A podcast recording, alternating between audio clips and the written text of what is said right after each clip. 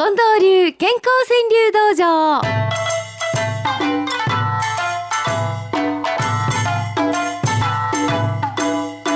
道場。さて参りましょう。健康川柳道場、まず最初の一句は三宅一歩さんの一句です。初めての今日と向き合う朝のお茶。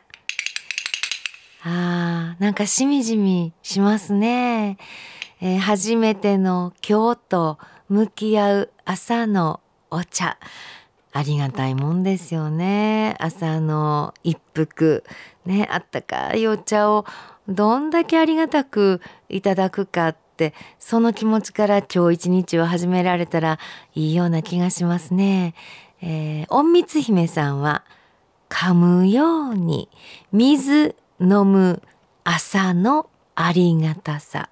ああ、隠密姫さんも朝のありがたさっていうことをテーマにしてはる意味ではね、似てますけども、噛むようにもうあ水の一滴一滴を味わうような感じでしょうかね。噛むように水飲む朝のありがたさ。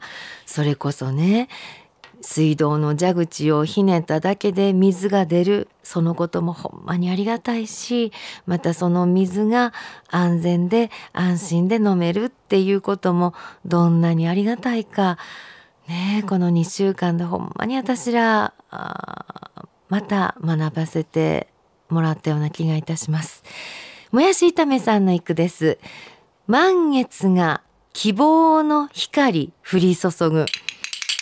えー、お月さんって本当に見るとき見るときによっていろんな意味をも持ちますな。満月が希望の光降り注ぐ。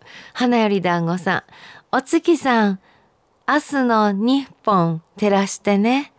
お月さん明日の日本照らしてね。えー、ミキのみーちゃんです。ぬくもりを布団の上で感謝してね。え、ほんまやね。ぬくもりを布団の上で感謝して。うーん、明石のグリーンベレーさんの一句いきます。生きるのに何が大事とラジオ聞き。えー、そうですね。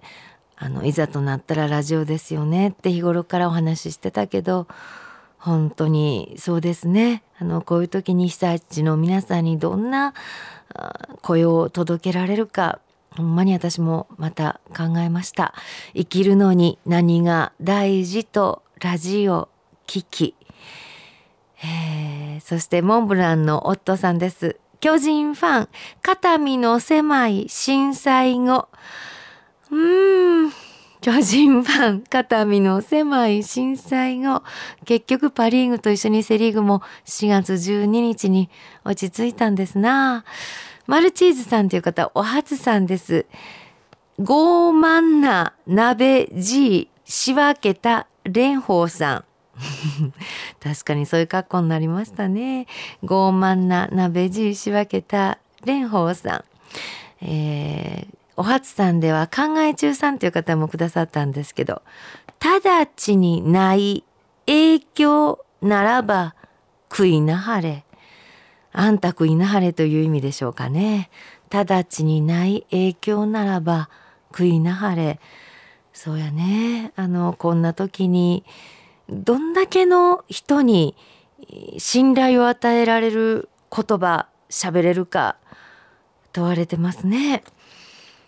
うーん、小学校ごねんせいの高見れなちゃんっていう人はね、女の子、女の子ですか。こんな一句です。卵焼き初めて焼いて真っ黒け。ねえ、私もそんな時期あったわ。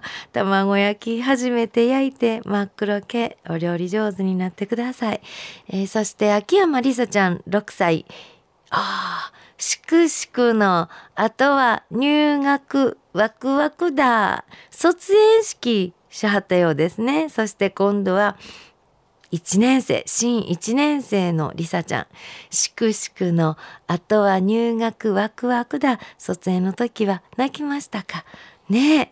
えわあ、せやけどね、りさちゃん、あのー東北や関東で多くの同い年のお友達がそれこそ卒業証書、卒園証書も手にすることができへんかったり、新しい学校に通おうと思ってもその学校が今めちゃめちゃになってたりしてはるんよね。そういうことの意味が多分りさちゃんにも分かってはるやろなと思います。うーん、たくさんのお友達が今そんな状況やっていう中で、りさちゃんは入学する学校がある、もうピカピカの気持ちでね、えー、ワクワクしながら勉強をしてください。おめでとうございます。さあ、そして皆さんも来週めがけてまた新しい川柳をお届けくださいませ。郵便番号 ごーさんぜろのはちさんぜろよん 毎日放送ラジオ幸せのごーしちごの係です。ファックスの場合は ゼロろく ろくはちゼロきゅう きゅうゼロきゅうゼロ ろくはちゼロきゅう きゅうゼロきゅうゼロ です。Eメールの場合はごーしちご エムビーエス いちいちななきゅう ドットコム ごーしちご エムビーエス いちいちななきゅう ドットコム でお待ちしております。これぞというものは毎日新聞朝刊にも載る可能性がございます。では今週も幸せのごーしちご番組ラストで今週の特選五句を発表します。